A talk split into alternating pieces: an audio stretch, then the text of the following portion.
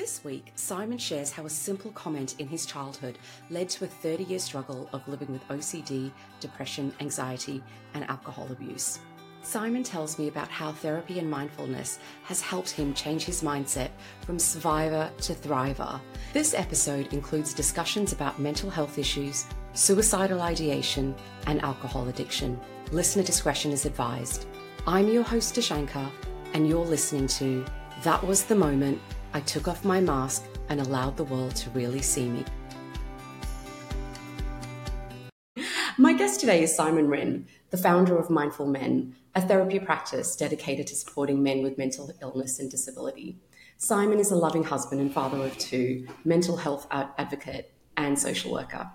Simon's passion for mental health comes from living with obsessive compulsive disorder, depression, anxiety, burnout throughout the last 30 years. And he shares his story of how he changed his mindset from survivor to thriver. Um, welcome, Simon. Thank you so much for um, giving me your time. Dashanka, thanks so much for having me. I'm really excited to be here and have a chat about all things mental health. Oh, amazing. Um, so, why don't you start with what life was like before the moment? Before the moment so many moments over my 40 year journey, and I'll try to condense them for you so that the listeners stay engaged. But my first moment of, or I guess to start with, uh, my life is one of mental health, mental health challenges. And what that means is obsessive compulsive disorder, depression, anxiety. I've also experienced burnout in 2020 as well. And it all started as an eight year old in the schoolyard. And I remember another student saying to me, Simon, if you stop using your voice for more than a minute, you're going to lose your voice forever. And most people would just hear that, laugh it off, and move on with their lives. But for me, my OCD brain kicked into gear. It's, uh, this was something that triggered something inside of me that says, Whoa, this is danger. And so what it did is I was you know petrified of losing my voice. And so in order to alleviate the anxiety that come with that fear of losing my voice i would perform a compulsive act or a compulsion which was humming to myself. So i do like this little hmm hmm hmm every minute just to check that my voice was still working. And so this lasted for about one to two years of me doing this excessively all day every day and nobody ever said anything. So I don't know if anyone ever knew I was doing it, but I must have been really good at masking that aspect of me. Mm-hmm. And I also didn't know how to talk about it. I'm like, I'm doing this thing, like, I'm not sure what's going on. It, I get a lot of anxiety when I think about not using my voice, but I didn't know how to talk about it. This is, you know, I'm talking about the early 90s here as well. And so during that period, nobody talked about mental health. And I didn't know this was a mental health thing. I just thought it was a peculiar little quirk that I developed at school. And then you fast forward a few years to around 13, 14, and my parents separated. And uh, my, me and my little brother went with my mum, and we lived with my mum. And in those days, there was this big thing where I grew up about there being a man of the house. And so, as the oldest male in the house, that fell on my shoulders. And it wasn't mum putting it on my shoulders, it was me almost putting it on my own shoulders. And so, I felt this overwhelming need to protect and every night without failure i would spend three to four hours checking windows doors um, curtains were drawn so that nobody could see inside. And the reason i was doing these behaviors was because i was petrified about someone breaking in stealing our stuff kidnapping us murdering us you name it. I was absolutely petrified of it and so I would do this routinely for several hours. And it would also move into things like checking that the stove was off and the iron was off because I was also petrified of the house burning down while we were sleeping. And this is where OCD really ramped up. And a lot of people that talk, think about OCD, they think it's just people that like things neat and tidy or they like to wash their hands this is not OCD for me. And so it was very debilitating to a point where I started to want to take my own life. And I remember getting into bed after hours of doing this all night, every night, exhausted from the school day because I'd also do things at school around checking behaviors as well. Is I'd, I'd go to bed and I just not want to wake up. I'm like, I'm done with this. I can't, no matter how much I think about it, I can't get it out of my head. No matter no matter how much I do things, like with my mm. behaviors, I can't get it out of my head. It just cycled and cycled and cycled around. But I had nobody to talk about with this. I didn't know what this was. And this continued and, and continued. In fact, that's that's continued for over 30 years, this this aspect of me. Although I don't check for so many hours these days, but particularly in those, you know, between 13 to you know, my mid to late 20s, yeah, it was a long time. And so around 15, 16, I discovered alcohol. And this was this turned into a really good way of coping for things for me at the time. And it was a way I could socialize, but also a way that I could just slow my brain, slow my thoughts, so that I could feel normal as well. Yeah. And this, you know, moved into relationships that, you know, where people or the partners that I was with would, you know, we'd get together, we'd get through that honeymoon stage, and then all of a sudden they're wanting to change me. They're like, Simon, I don't like how you do this, this, and this, which was all my OCD and my depression and my anxiety, but I didn't have a name for it at the time. Yeah. And so I was doing all these things. They wanted to change me, but I felt like there was a big power struggle in the relationship where I didn't want to change. And I just wanted someone to, to love me for who I was. And it wasn't until I, into my you know mid to late twenties, that I found that person who's now my wife, who I guess this is the first moment where I, I moved from, you know, this unknown of OCD, depression, anxiety, found my now my now wife who started to accept me for who I was, and it was her that it was um, my my wife Rachel who encouraged me to go and see a GP at 28 and say I think you know you should go and talk to someone about all these things that you do and beliefs that you have and it was around 28 that I said, you know what, you're right. I'm done living this life of unknowns, of drinking too much, of getting super anxious, of feeling down and depressed all the time, of checking so many things every single day because I'm worried about something happening. And it was at 28 that I, I, I first took that mask off of mental health and I went into a GP and I said, I think I have a mental health condition. Can someone help me? and that was, I guess, the first moment that that led to a change in my life from survivor to thriver, because it was the first time I just talked about what was going on. And from there, I was able to link in with a therapist and get diagnosed. I'm like, I kind of knew I had depression and anxiety. I actually knew what these were at 28. I didn't know what they were at 18, or it's definitely not at 8. Yeah. And but when they said OCD, I'm like, what is this OCD thing? I've never heard of it. And so they talked me through that. So I was one of those people who knowledge is power. And and learning what the diagnosis was enabled me to go, okay, now I know what I'm dealing with. I actually aren't I'm not just making this thing up in my head, although a lot of it is in my head. I'm actually got something, a condition that I can now work on. And then through the last 11 years, it's been a process of different therapies, different approaches, medications. And, and in 2020, it also included burnout. I burnt out from mental health. I burnt out from full time work. I burnt out from becoming a dad, from studying a social work degree at the master's level, and just life in general. We had COVID at the time, and I burnt out from that. And it's here that I found mindfulness, and this really started to accelerate my my growth from being the survivor, this you know poor me, to being someone who goes, you know what, I have these conditions. I'm going to start living more authentically and live my full purpose.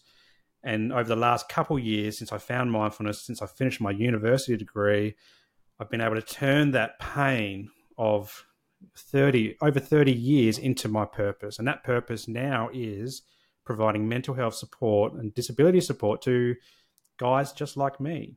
Yeah. And I work specifically with guys because for so long I never had a guy who I could look up to, or who could be a peer mentor, or could be someone to cry on the, on their shoulder, because that just didn't exist for me. So I'm now doing that for other guys, and I really love it. So a long story condensed very quickly, but so many moments, and and for so long those moments I overlooked. I didn't really reflect on them. It's not until I've become forty this year and I've started to reflect on all these key moments that have shaped my life. Yeah, um, absolutely. And um, if we start with the first moment, you know, back when you were eight, I think it's it's very interesting now.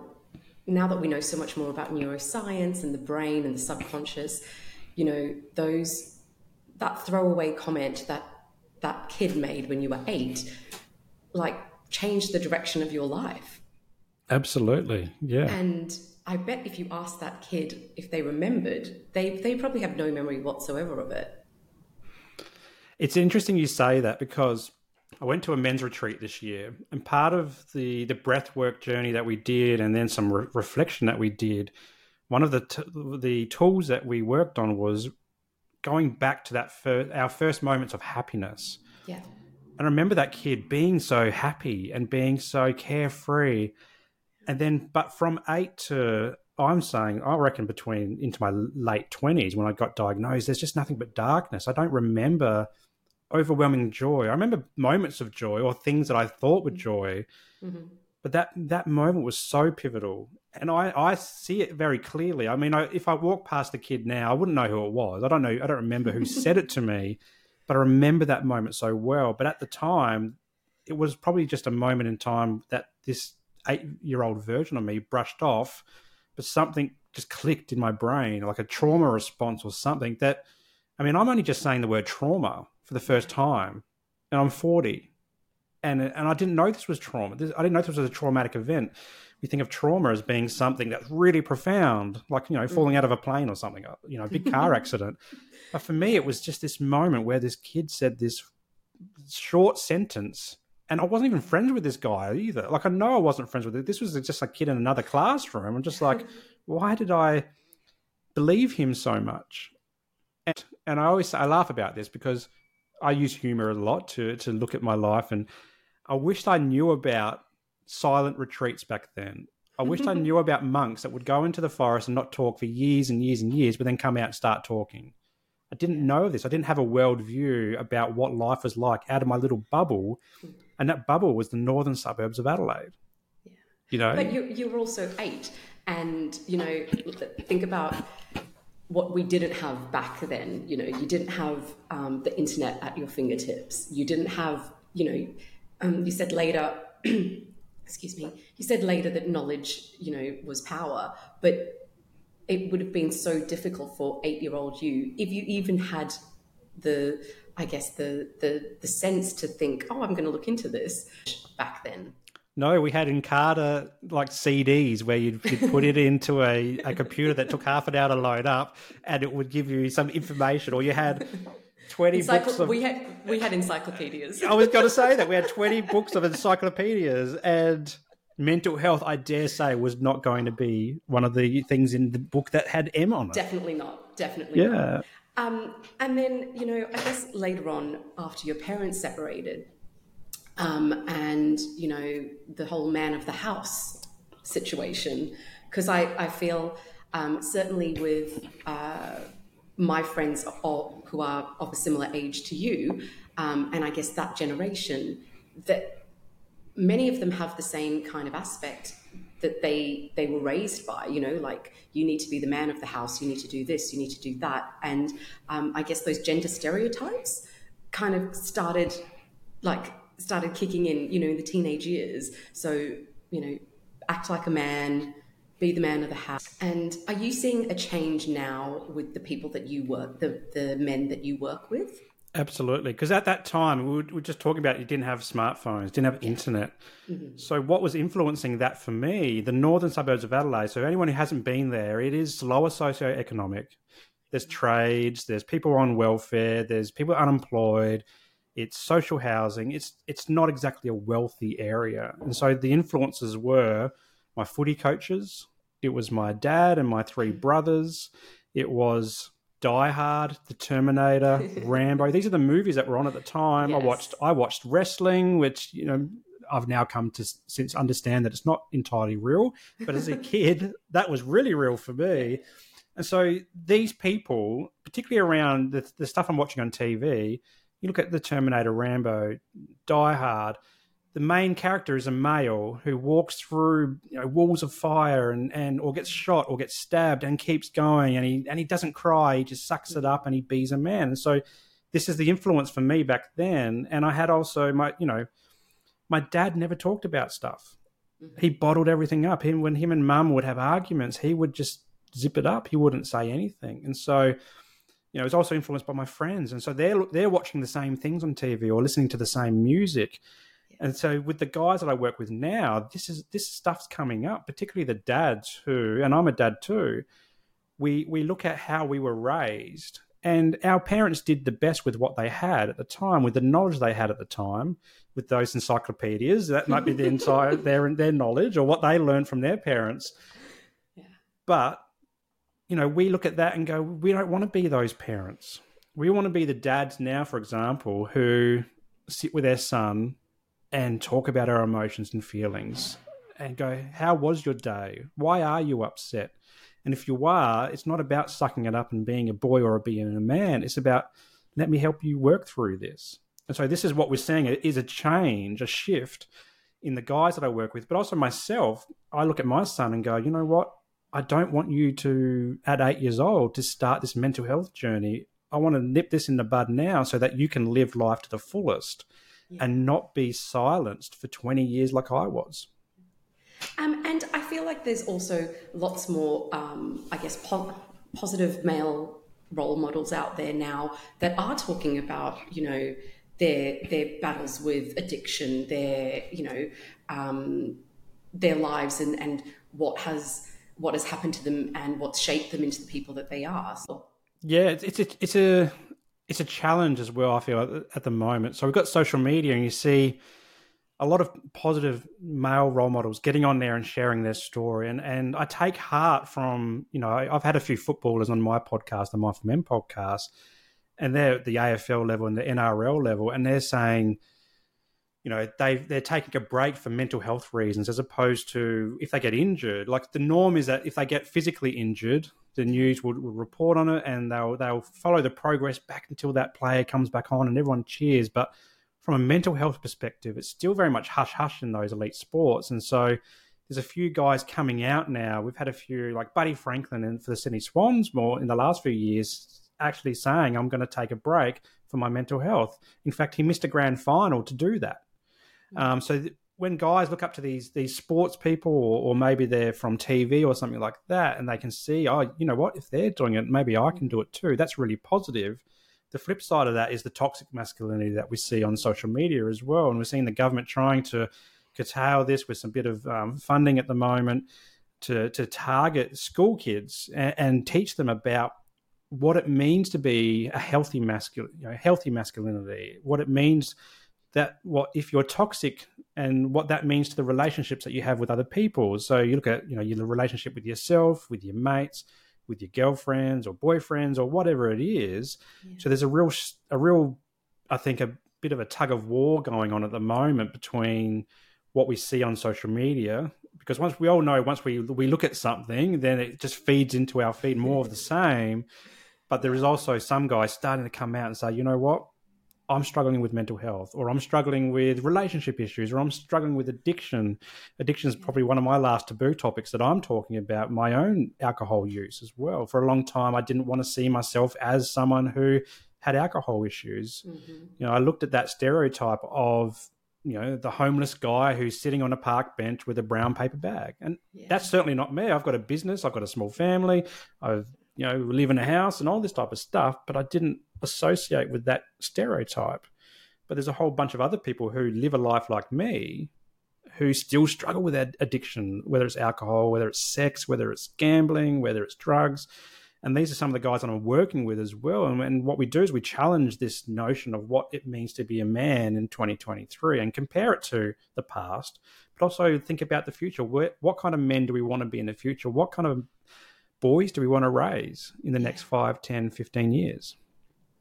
Definitely. And and now tell me about your mindfulness journey. Yeah, I laugh because it's not a smooth thing, and I am the yeah. I am oh. mindful men. So you know, it, it's I love it. But when I first got introduced, so in 2020, I burnt out, and I'd never heard this term burnout before. I thought it was a bit of a cop out. You didn't want to show up for work and do work until I experienced it, and I had to take four months off of work, and I was a couch potato. I couldn't function from a physical, mental, emotional, spiritual you know point of view. Like I was a spud. That's that's how I refer to myself, and I discovered mindfulness through this therapy process to get back from burnout. And it started off with my therapist, who is an accredited mental health social worker, And I, I chose them because they, I understood the language. I'd been to psychologists and counselors and psychiatrists before, but just didn't really gel. But social workers I really gel with. But she she introduced me this therapist to mindfulness, and it started off with, you know, pick three things you're, you're grateful for today, and do a bit of a journal and do a bit of a meditation. And I'm thinking, I'm a grown hmm. man. These are not things that men do, right? Like it sounds a bit hippie. It sounds. I don't want bit... to write in my diary. yes, I, I did buy a diary from Kmart, and it said my diary or something like that.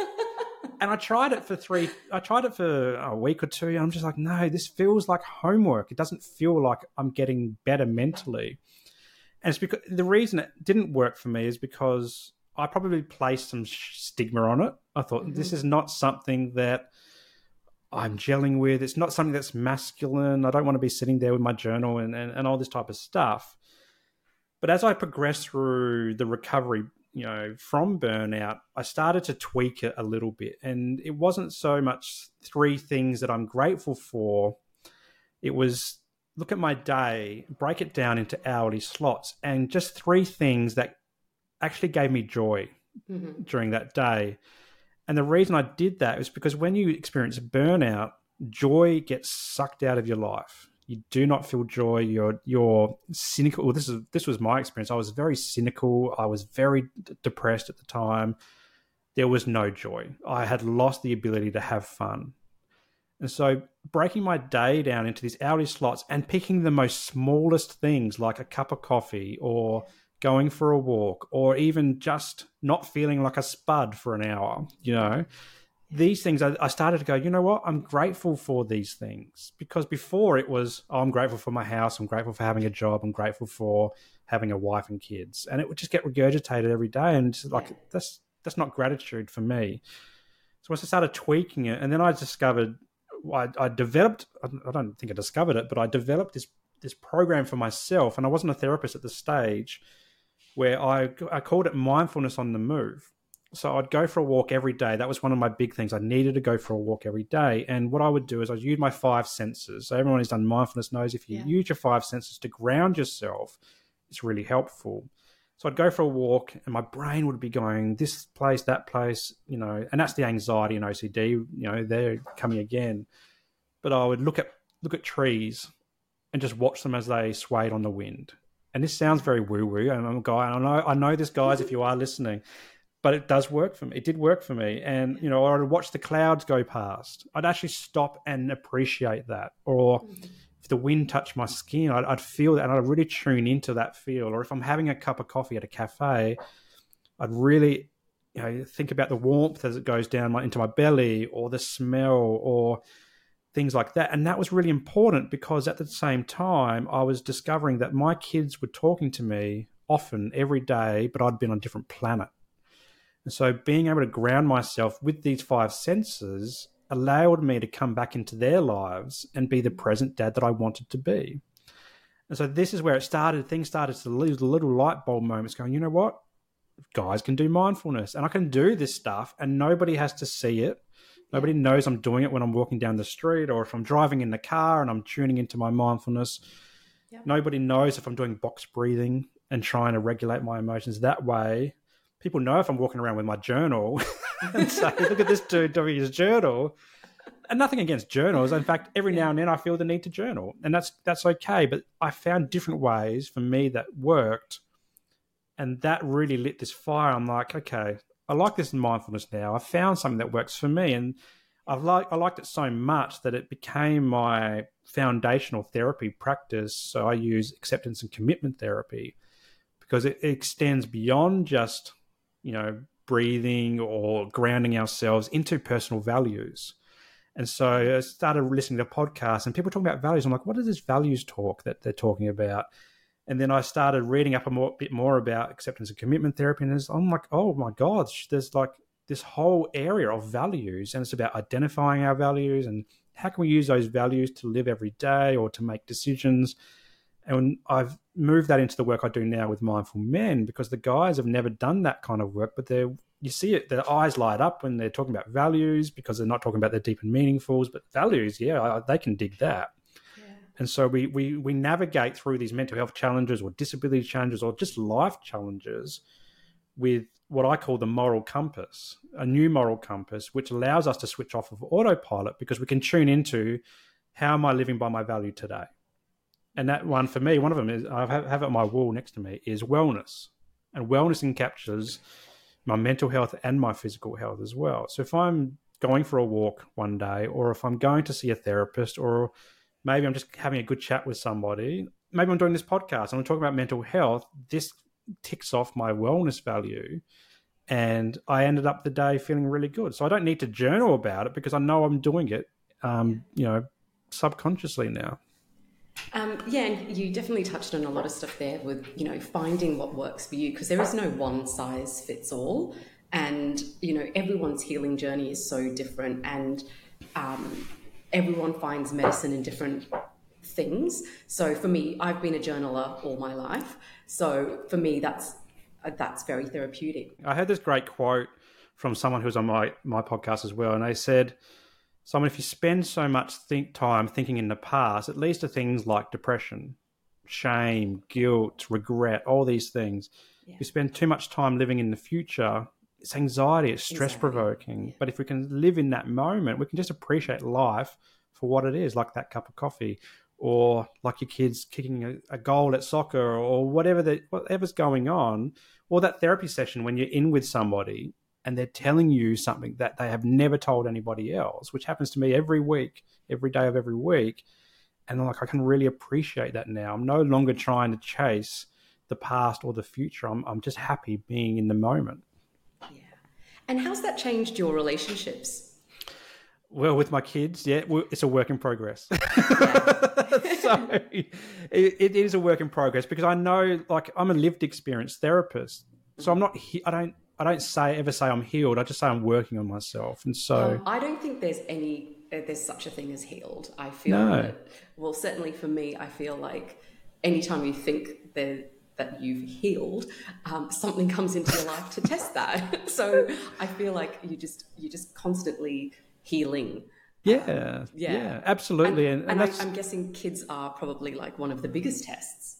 Absolutely, because they will keep you accountable every yes. single day, and so yeah. There's days where I completely balls it up, and and which sucks for me as a as a therapist because I know better. But when we have life outside of the therapy clinic, like I, I, I stuff up. I'm not the best parent in the world, but what I can do through mindfulness and what I is just recognize that, recognize I'm having an off day, and just start from there, and, and not wait until tomorrow to start to be better tomorrow. It's just like okay, I'm drawing a line in the sand now. That phone is going away, for example, from doom scrolling or if I'm on the computer too many times and they're coming in the door and saying, "Daddy, Daddy, Daddy, can you do this?" That's that that re- reassurance or recognition that I okay, I'm working too much. I need to go and spend time with the kids, and so they're really good. But also that the, it's the relationship with myself that's the most important because if I'm not tuning into how I'm going, I can't fill my cup and then I can't serve other people. And for so long, I didn't, I wasn't in tune with that. I was on that autopilot. I didn't know what was going on and it was hurting relationships. Yeah. And so, particularly with my wife as well, she's the same as the kids. Like, if I'm not listening to her, she doesn't like it and she gets angry with me and, and we have a fight. So, if I'm recognizing that we're having these arguments more often, it's maybe that I'm not being grounded enough or I'm not being reflective enough or I'm not being mindful enough of people outside of my own body because that's mindfulness as well. It's not just how we're going, even though I just said it starts with us, but it's also about reflecting on how other people are going around us and having those right systems and structures in place to allow everybody to thrive. It's not just about us, it's about everybody in our units, everybody in the community, everyone in, as a whole. Yeah. Yeah, definitely. And um, do you do your kids do any mindfulness practices or have you shared any of those things with them?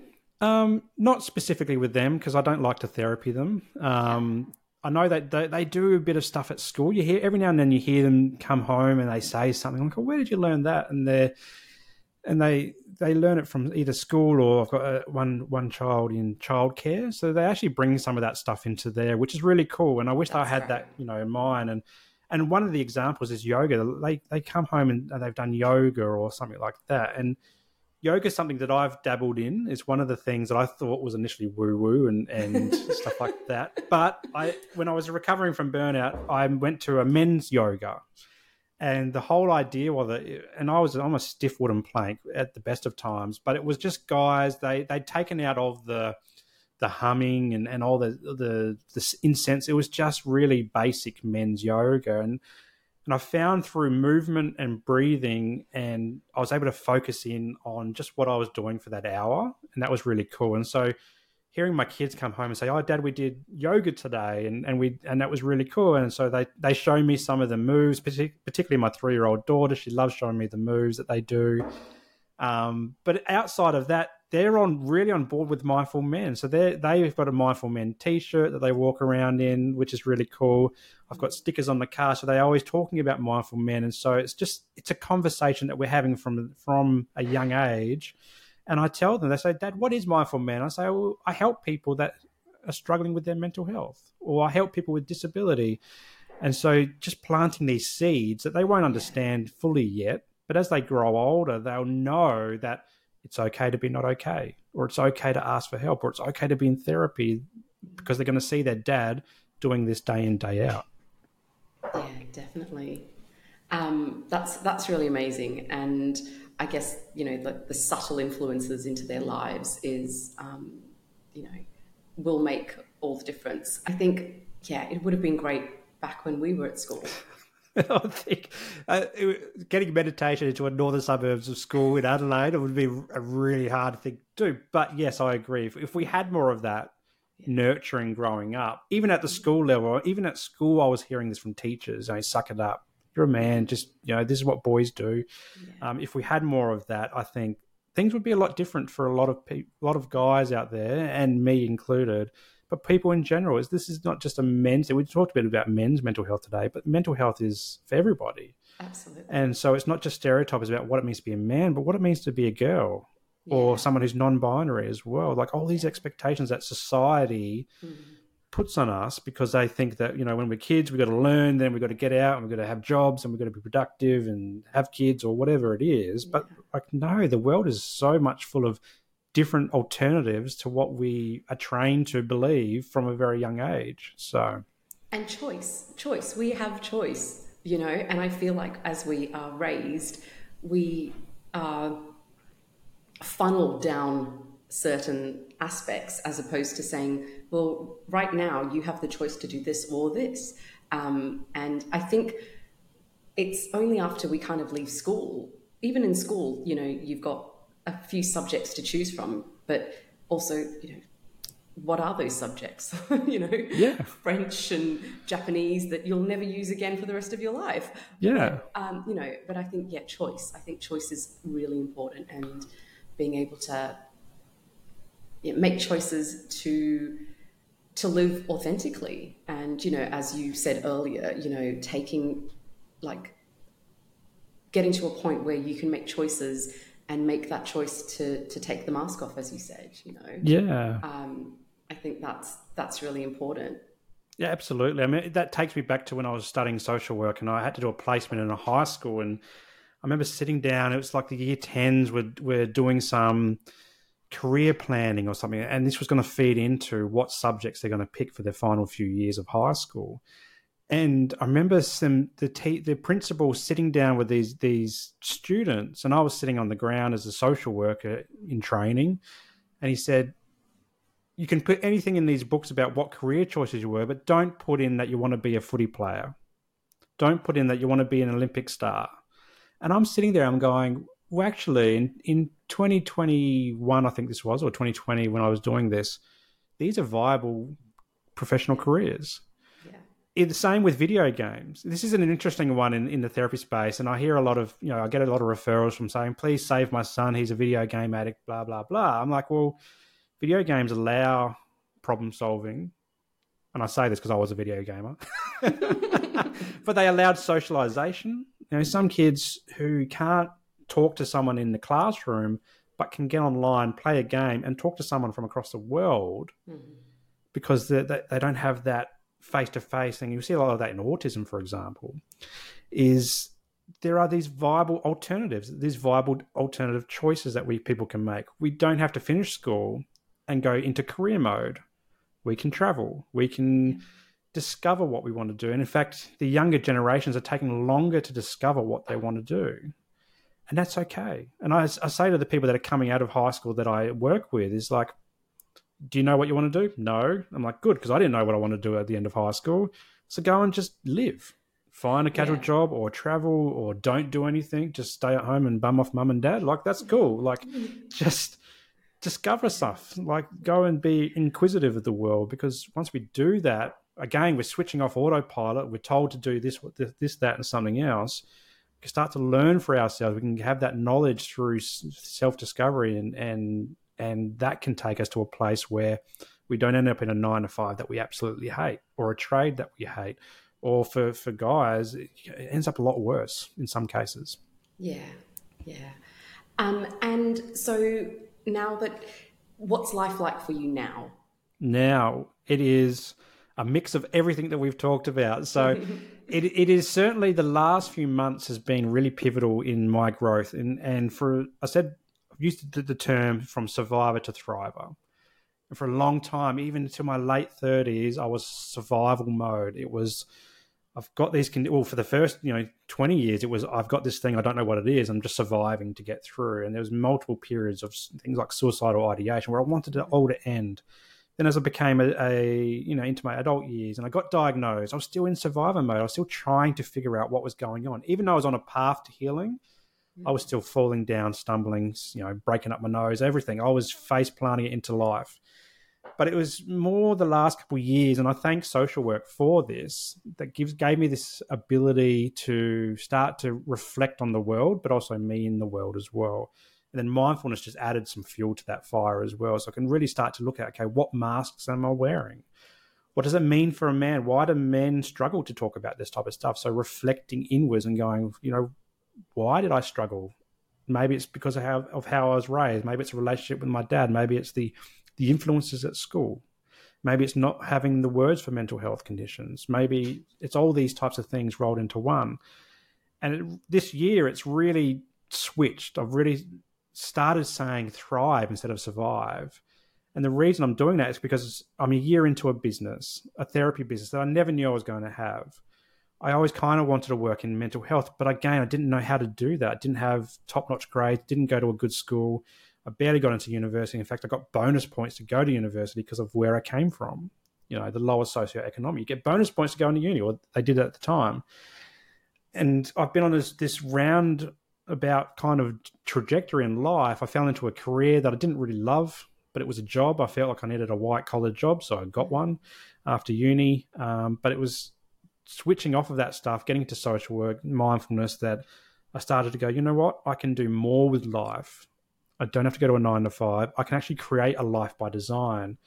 And so this year, particularly, I, or last year, I started Mindful Men therapy practice. I moved from my old career into that not knowing how to do business, not know, you know, a very junior social worker in the scheme of things, but knowing I have my lived experience that I can use to design a therapy practice which is outside of a clinic. So I didn't want to sit there do six sessions a day. I wanted to take guys out into community and build community with them side by side because that works for guys. And a year on from that business, I'm doing it. Like I replaced that old income that I was petrified of not being able to do. And I've replaced that old income and now looking to employ people. And I've stopped drinking. So when I turned 40, that was the last time I drank. And that was in August this year. So I'm now several months dry and I'm actually feeling really good. Like I'm, I'm feeling less anxious. I'm feeling less depressed. I'm putting myself out there more to build new friendships with guys that I've never done before. Um, I'm happier at home. I'm more grounded at home. And it's because I'm switching from this survivor to thriver mindset. I'm, I'm looking at my values and going, how do I live by my values every day? How do I bring values into my clinic space, into my therapy space, but also challenging what it means to be a therapist as well. Not being afraid to be a lived experience therapist and share my story, which so many therapists struggle with because they don't want to be seen as broken. They're meant to be there to fix you. But I'm like, no, nah, I'm broken, I'm messy, and I'll still try to fix. or help you to get you fix yourself. But I've got no magical wand. We're not going to get to a you know an oasis moment where everything's just perfect. Yeah. It's going to be a work in progress, and I'm going to show you the tools that I've learned in my own therapy and the ones that I've you know, learned at university as well. Yeah. And how they can work. So it is yeah. gone from survivor to thriver and, and really not being embarrassed by the pain, but using that pain now for the purpose that I have. And so tell us about the podcast. Yeah, the podcast. So the Mindful Men podcast, it was one of those me taking off the mask moments. So it came out of burnout and I felt this overwhelming need to share my story with the hope that it inspires other guys to share their stories. And so I just started recording, just like we are today. I just started recording yeah. my story, and it started with men's mental health and OCD and burnout, depression, what it was like to live with these things. And then I started getting guests on, and now we're 100 episodes in, and it's a growing podcast all over the world on, you know, pod, on Spotify, Apple, it's on YouTube and I just love sharing the stories, not of myself, but also the people that I come in into their lives as well. And and together, I'm a big firm believer that when we share stories, we empower each other to to have our own light bulb moments. And absolutely, and maybe for someone else, it's not 20 years of suffering in silence. It might be a lot quicker because they say, "Oh, Simon's talking about OCD. Yeah. I do all these checking behaviors. Maybe I'm going to go talk to someone now because I don't want to end up like him." So. I think something that I I think is pretty amazing is the initial fear you had about losing your voice. Uh, you've now spun that around and you are now using your voice um, I, I, to spread the word. I think that's that's pretty amazing. Absolutely, and and it, it is in everything I do. So I'm not afraid. Even in the therapy clinic, if a guy says, "Tom, do you know what it feels like to feel this anxious?" I'm like, "Well, yeah, I do." I'm using this voice to show, you know what, I'm the same. In all my social media, I do the same. I'm, if I can't do it, then that doesn't empower other guys to do it. And so the podcast is a, is just another way to use the voice yeah. and to share. And, and I share these things because when we say it out loud, for me to say, you know, I felt like I was going to lose my voice, I started humming. That I laugh at this. I feel like that's a very silly thing when you say it out loud. But when I was doing it, it felt so real. Yeah and so when when and I can to share old to eight year old yeah. Simon, you know, it was it was you know we're also like we get told uh, if the wind changes, your face is going to stay like that. you know yes. I mean? so... I'm glad I didn't. Re- I'm glad I didn't take onto that one. so... Yeah. so you know, so and as as kids, we believe what what people tell us. Yeah. Um, you know, we, we we don't know any better. Absolutely. I am glad I didn't take onto that one, but it's it's just it's nice to have a voice, and like, this is part of that thriving thing is using the voice to inspire other people to share their stories because it's through that sharing that we plant seeds. And it might not be tomorrow, it might not be today, it might be next week or next year or next decade or whatever it is. But someone out there might listen to this and go, you know what? Yeah. It's time. It's time for me to start sorting this stuff out and knowing that they're not alone. OC, an interesting fact about OCD is often called a silent condition or a silent disorder because it takes an average from first symptom to first treatment around 15 years. Because people feel so much shame and stigma associated. For me, it was 20 years. And even then, I didn't get treatment for OCD until probably another 10 years later because every therapist would try and treat, treat the depression and anxiety, but not the OCD. I had to source that out for myself. Yeah sharing an OCD story like this, one that I laugh at now. Like I laugh at all my OCD because it sounds silly to me, and it's and I say it's stupid. Other people might go, "Oh no, Simon, it's really serious." I'm like, "Yeah, it was serious." Humor is my way of talking about it and sharing that story, and it's okay. You know, I've been so serious for so long. It's time to liven up and start thriving. Um, if you could be remembered by one word, what would it be? One, I struggle with this because I talk a lot. Uh, one, one word. Um, I always, um, I always tell people to, to, to you go with the one that came to their mind first. Yeah, I'm going to pick grounded. Okay, amazing. Because it's been so important the last couple of years to be grounded, to be present with the kids um, and my wife as well, and everything I do now. So grounded is my word. Amazing, amazing. Um, so, is there any advice that you would give to, um, you know, someone listening that might, you know, might be struggling with their mental health, or um, you know, OCD, or you know, anxiety, depression? Is there any, you know, kind of advice that you can give? You would give them? Oh, I can give them lots of advice. they can come in to see me at my private practice. But what I I, I heard this this quote when I was doing my social work study from Tony Robbins, and I've always loved it. It's like pain change happens when the pain of staying the same is greater than the pain of change. And so this is that turning from survivor to thriver. It's it's that moment where you go, you know what, I'm done living like this. I'm done drinking too much, or I'm done beating up on my wife and kids, or I'm done just being angry and bitter with the world, or I'm done I'm done being in this job that I hate for the last 10 years. I'm done studying and I have no idea why I'm studying medicine and I want to be an artist or whatever it is. It doesn't have to be mental health, it could be anything. If we if we don't change, then what's the point? We just end up bitter, twisted, and and we in a place of hurt and pain. Yeah. So I often and then and then we put that hurt and pain onto other people as well. Absolutely, in what we do, and so by just making change, making positive change, and it doesn't happen to have happen have to happen all at once. Yeah. So small baby steps every single day. We can live a life by design. We can design what we want to do, where we want to go, who we want to be, who we want to hang out with. Um, but it all starts with a little bit of a light bulb moment. And so hopefully today we've given someone yeah. out there a light bulb moment for themselves. I hope so too. I'm, pre- I'm pretty sure we have. Um, thank you so much for your time and sharing your story, um, being so open and honest. Um, it, I really appreciate it. Yeah, thanks so, for having me on. I really enjoyed coming on and having this chat with you today. Amazing. Thanks so much, Simon. I'm going to put um, all your details in the show notes so people can find your podcast yep. and um, your Instagram and things like that. Thank you. Okay. Thanks so much for listening. I hope today's conversation inspires and empowers you to know that no matter your current situation, your life can change too. All it takes is a moment. And if you enjoyed this episode, don't forget to subscribe, rate, and share it with a friend. If you would like to share your own moment, see the link in the show notes. Until next time, be present in each moment because you never know when your moment will arrive or when you have the gift of being a moment for someone else. Take care.